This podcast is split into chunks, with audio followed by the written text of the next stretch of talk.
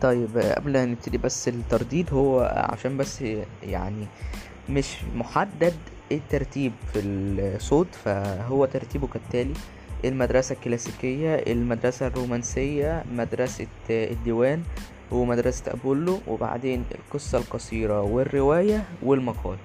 يلا بينا نسمع الترديد صوتي وأنا عامل كده علشان الناس اللي يعني الباقة بتاعتها بتخلص بسرعة فهنعمل لكم ملف. الملف ده هيبقى حوالي عشرين ميجا وهيتسمع عن طريق طبعا Anchor ال link اللي هيتبعت لكم إن شاء الله. آه، أنا حاولت أبعتها على الواتساب والله بس آه، يعني هو الواتساب رخم شوية. قال لك لازم 16 ميجا بايت ما يزيدش عنه. فأنا البتاع الملف بعد ما اتضغط 17 واتنين من عشرة ميجا. فمهم يعني يلا بينا نسمع ترديد الأدب دلوقتي.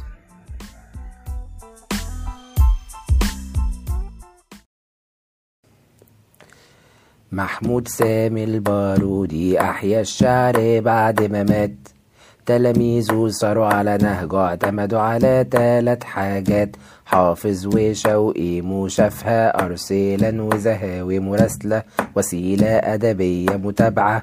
أسباب اتجاه تلاميذ البارودي للتجديد. انفتاح انفتاح. على ثقافة أوروبية عن طريق معرفتهم للغات الأجنبية وكمان قراءتهم. للتراجم الغربية وده كان كله بعد. احتلال بريطانيا النضال الوطني وأمنه في فكرة جديدة الجامعة الإسلامية. رمز وحدة مسلمين لمواجهة مستعمرين فحثوا الشعب على الثورة. مواقفهم من أحداث جارية التي طرأت على الأمة. قصر حاكم تحرير مرأة وحرية الصحافة والإصلاح في السياسة واجتماع واقتصاد وتعدد الأحزاب. عبروا عن كل الأحداث وسجلوها في الأشعار. وسمات يعني خصائص التجديد عند التلاميذ. عالجوا مشاكل مجتمعهم وعالمهم الإسلامي. اهتموا بجماهير وأمال مال أسلوبهم للسهولة لارتباطهم بالصحافة. عبروا عن روح العصر في جميع النواحي. اجتماعية وثقافية وفكرية وأخلاقية. هي دي الكلاسيكية. خطوا بالشعر خطوة عظيمة. اهتموا بجانب وجداني ولم يهتموا بالمحاكاة والمحاكاة يعني التقليد. اتفوقوا على البارودي في الاهتمام بالصياغة وحلاوة الموسيقى وزود روعة بيان التنوع في الأغراض وللمعاني ابتكار. لذلك صاروا في اتجاهين اهتمام بثقافة العصر ومن التراث كان الأخذ. كلاسيكية جديدة أحمد شوقي زعمها سافر إلى فرنسا درس أدب وقانون رأى مسرح وشعراء هوجو راسين دي موسيه. وثقافته التركية وتأثره بالجمهور. نقط حركة وطنية دور شوقي في التطوير. عدل عن المديح واتجه للتاريخ كما في قاصة كبار حوادث وادي النيل. ومنجزات عصرية. شعره كان إسلاميا. ريادته المسرح عربي مسرحية شعرية. أولا التاريخية. علي بك ومجنون ليلى قنبيس مسرح كيلوباترا والست هدى اجتماعية. أميرة الأندلس الوحيدة النثرية. أحمد محرم صاحب ديوان مجد الإسلام. طوع الشعر العربي لقصص تاريخ وحماس. إليازة إسلامية ملحمة شعرية مكتوبة على غرار. ملاحم أوروبية التلاميذ في التطوير. لم يتخلوا عن القديم بدأوا بداية غزالية.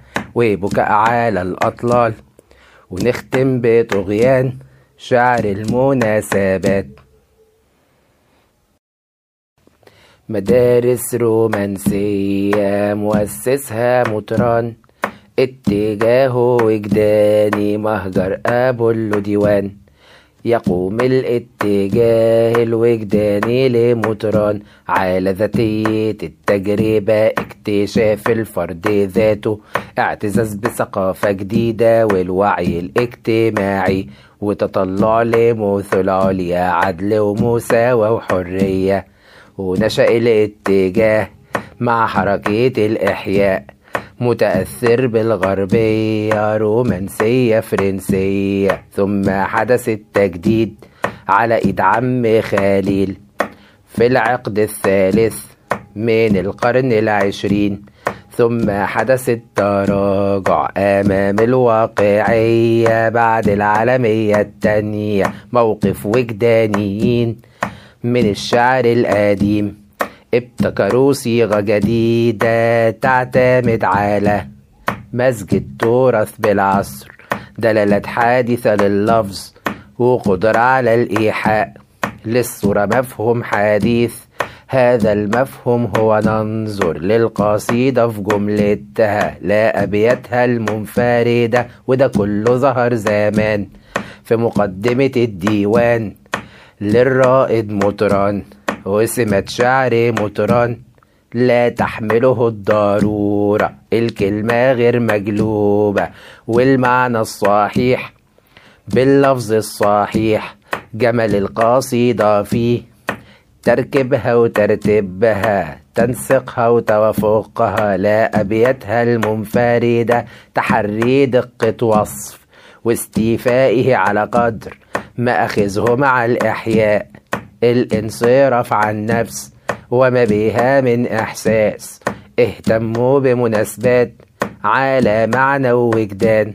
مفيش وحدة عضوية قصيدة من غير نظام صار على طريق مطران شعراء مدرسة الديوان. ثقافتهم تجمع بين تراث عربي وأدب إنجليزي. شكري ومزني والعقاد أسسوا مدرسة الديوان وسميت بهذا الاسم. كتاب ديوان أدب ونقد كتاب ألف وعقد مزني. لم يشارك فيه شكري لكنه اتفق معهم في المذهب الرومانسي. 1909 لهؤلاء الشعراء. نظرة تختلف عن الإحياء. عبروا عن عواطفهم وتحرر من استعمار. هجموا شوقي حافظ رفعي عابوا على شعراء إحياء. وظروف نشأ الديوان شعراءنا من الشباب. مروا بأزمات. فرضها الاستعمار. فوضى وجهل وتحطيم. للشخصية العربية فأرادوا التجديد فاصطدمت الآمال بالواقع الأليم فحدث لهم الآتي هربوا من عالم الواقع إلى عالم الأحلام فروا إلى الطبيعة ليبثوا لها الآمال وتأملوا في الكون وتعمقوا في الأسرار خصائصهم الفنية. جمعوا بين الثقافة. عربية وإنجليزية. تطلع لمثل عليا هذا التطلع فوق الواقع والخيال. استخدام لغة العصر. مادة قديمة تخلص. والصدق في التعبير. بعد عن مبالغات. في الكون تأملات وتعمق في الأسرار. الجانب الفكري واضح فكرة على عاطفة طاغي والوحدة العضوية موضوع وجو نفسي. وكمان وضعوا عنوان للقصيدة والديوان. مسحة حزن وألم شعر يأس تشاؤم. قصيدة كائن حي وظيفة لكل عضو أي لا تعدد في الأغراض. لا تنافر في الأجزاء. قصيدة بعنوان. وحدة عضوية تمام مأخذه مع الإحياء. نماذج بيانية قديمة واهتموا بمناسبات وقشور الأشياء. كثرة المبالغات مفيش صدق في أشعار ومفيش وحدة عضوية وكمان مفيش شخصية خاصة في معارضات. أهمية عنوان للقصيدة والديوان. حول المعاني تدور ويدل على الموضوع. تأكيد وحدة عضوية إليكم بعض الأمثال. عبد الرحمن شكري شاعر وصورة كمال. عابر سابل ديوان وأعاصير مغرب كمان. لعباس العقاد شكري أظهر خريف. شب أغاني الرعاة. هذه العناوين تدل على المضامين عكس الإحيائيين. أسميهم مكتفين. لم يضعوا لها أسماء برضي حافظ شوقيات أسباب عدم التزام الشعراء في الديوان. بالقافية والأوزان فيها رتابة وإملال. داعوا للشعر المرسل من غير قافية وأوزان. يقول العقاد أن شعراء الديوان يشعرون بشعور الشرق ويعتزون بالتراث ولهم مشاعر وطباع وأفكار الشرقيين. لكن هذا لا يمنعهم سعة أفق وجمول النظرة كما يفعل الغربيون. وانفرط عقد الديوان شكري والمزن اختلاف. فتوقف شكري عن الشعر بعد صدور سابع ديوان شكري إلى العزلة مال وأيضا انصرف المزني بعد ديوان الثاني. والعقد أكمال السير لكنه اهتم بالنثر.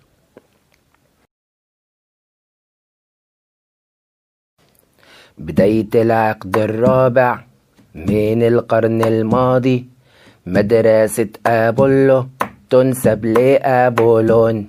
إله عند اليونان نروي جمل وفنون. أحمد زكي أبو شادي مؤسس للمدرسة. مجلة وجمعية مطرا أب روح إلهة أسباب ظهورها هي معارك آدابية بين إحياء وديوان. تفكك الديوان بسبب الخلاف. ديوان ذهنية جافة عقد مناسبات. وعوامل الظهور اتأثروا بمطران وصراع إحياء وديوان رومانسية أوروبية وخاصة إنجليزية. اتأثروا بالمهاجر جبران خالي الجبران. استقلال الشخصية والحرية الفردية. وسمتها الفنية ذاتية التجربة وحنين للذكريات. لغة استعمال جديد عطر قمري ووراء غمام شاطئ الأعراف كلمات أجنبية وأساطير كرنفال. ماله لتاكسي التشخيص استخدموا رمز كمان. حب الطابعة مطران في قصيدة وديوان. تشاؤم واستسلام للآلم والأحزان. تعدد موضوعات مرأة وذكريات ومظاهر التجديد في الشكل والبناء. تحرير من وزن وقافية كذا قافية في القصيدة. مال الموسيقى هادية قصيدة أكتر من مقطع. استخدموا شعر مرسل كقصيدة الفنان. وحدة عضوية تمام. من أهم الأعلام من مصر إبراهيم ناجي وأحمد زكي أبو شادي وعلي محمود طه همشاري وشرنوبي من تونس شاب حليوي وعراق نازك وجوهري سودان بكري وتيجاني وكويت أحمد عدواني. القصة القصيرة عمل فني يتميز بالقصر ويتميز بإحكام البناء. شكل من أشكال القصة القصر أعطاها مرونة ومن حيث زمن القراءة حد أدنى بضع دقائق حد أقصى ساعتين والحجم أقل من ألف وقد تصل ل 12 ألف ومن 12 ل 30 رواية قصيرة نوع جديد فرق الحاسم بين القصة والرواية البناء الفني الفرق الحاسم بين القصة والرواية البناء الفني الرواية حياة كاملة لشخصية أو حيوات عدة أشخاص الزمن عدة أعوام. وصف كامل وصف شامل لغة السرد فيها إسهاب يصل إلى حد الإملال. يمكن حذف بعض مشاهد دون أن يختل البناء. أما القصة القصيرة مش اختصار لطويلة. محدودة الشخصيات وقليلة في الأحداث. المدى الزمني قصير والتعبير غاية في الإيجاز. كل وصف فيها مقصود كل عبارة ليها دليل. قال إدجار آلين بو لا يمكن حذف جملة أو عبارة بل كلمة دون تأثر البناء وكلام مبالغة وحرص. لكنه لا ينفي الأصل وهدف القصة القصيرة. توصيل رسالة أو فكرة أو مغزى أو انطباع بصورة غير مباشرة تحاكي واقع الحياة. عقد ثاني قرن عشرين ميخائيل نعيمة. في مجموعة كان مكان سنتها الجديدة. رائدة في هذا المجال ومعانا تيمور مجموعة ما تراه العيون. وقصته في القطار رائد آخر من الرواد وهناك آخرون شحاتة وعيسى عيبة طاهر لاشين ناجب محفوظ. يوسف إدريس يوسف الشاروني وصنع الله إبراهيم. بهاء طاهر غيرهم كتير. الرواية نوع خاص من القصة حكاية حدث أو أحداث. يقوم بها شخصيات من بشر أو غير بشر زمن ومكان معلومين أو كانوا غير معلومين غير مقيدة بلغة. تحاكي الواقع المعيش في إنجلترا اسمها نوفل منذ العقد الأخير من القرن الثامن عشر. أشخاص على أرض الواقع وإن كانت متخيلة. أشخاص من طينة البشر مش كائنات خرافية أماكن بيئة اجتماعية. قرية في ريف أو مدينة مثل مدينة القاهرة.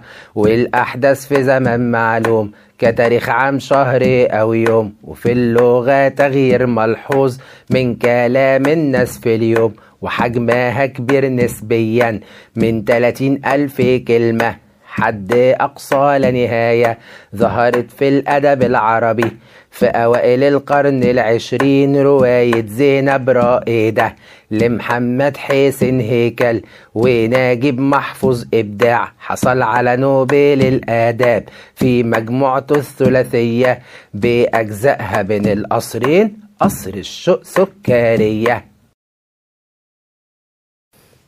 المقال. قالب نثري يعرض في موضوع ما عرض منطقي مترابط يوضح فكرة الكاتب ثم يعرضها على القارئ بصورة مؤثرة. أو بحث قصير في علم أدب سياسة اجتماع ينشر في صحيفة أو مجلة وخصائصه. واحد وحدة تكوين فني اتنين إقناع تلاتة إمتاع أربعة قيصر خمسة نثرية وستة ذاتية سبعة تمانية وتسعة. وضوح وجمل وقوة واضرب في الأسلوب.